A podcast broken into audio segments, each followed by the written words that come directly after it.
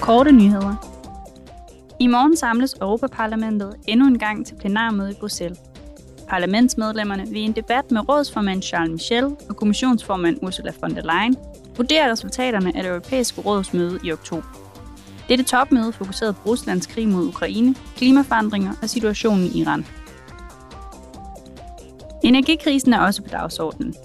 I morgen vil parlamentet drøfte og stemme om et lovforslag, der stiller krav til alle EU-lande om, at deres fremlagte genopretnings- og resiliensplaner skal indeholde energibesparende foranstaltninger, samt sikre en øget produktion af bæredygtig energi og en diversificering af forsyninger.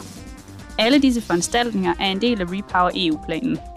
Formålet er at sikre uafhængighed af fossile brændstoffer fra Rusland, samt at fremskynde EU's grønne omstilling.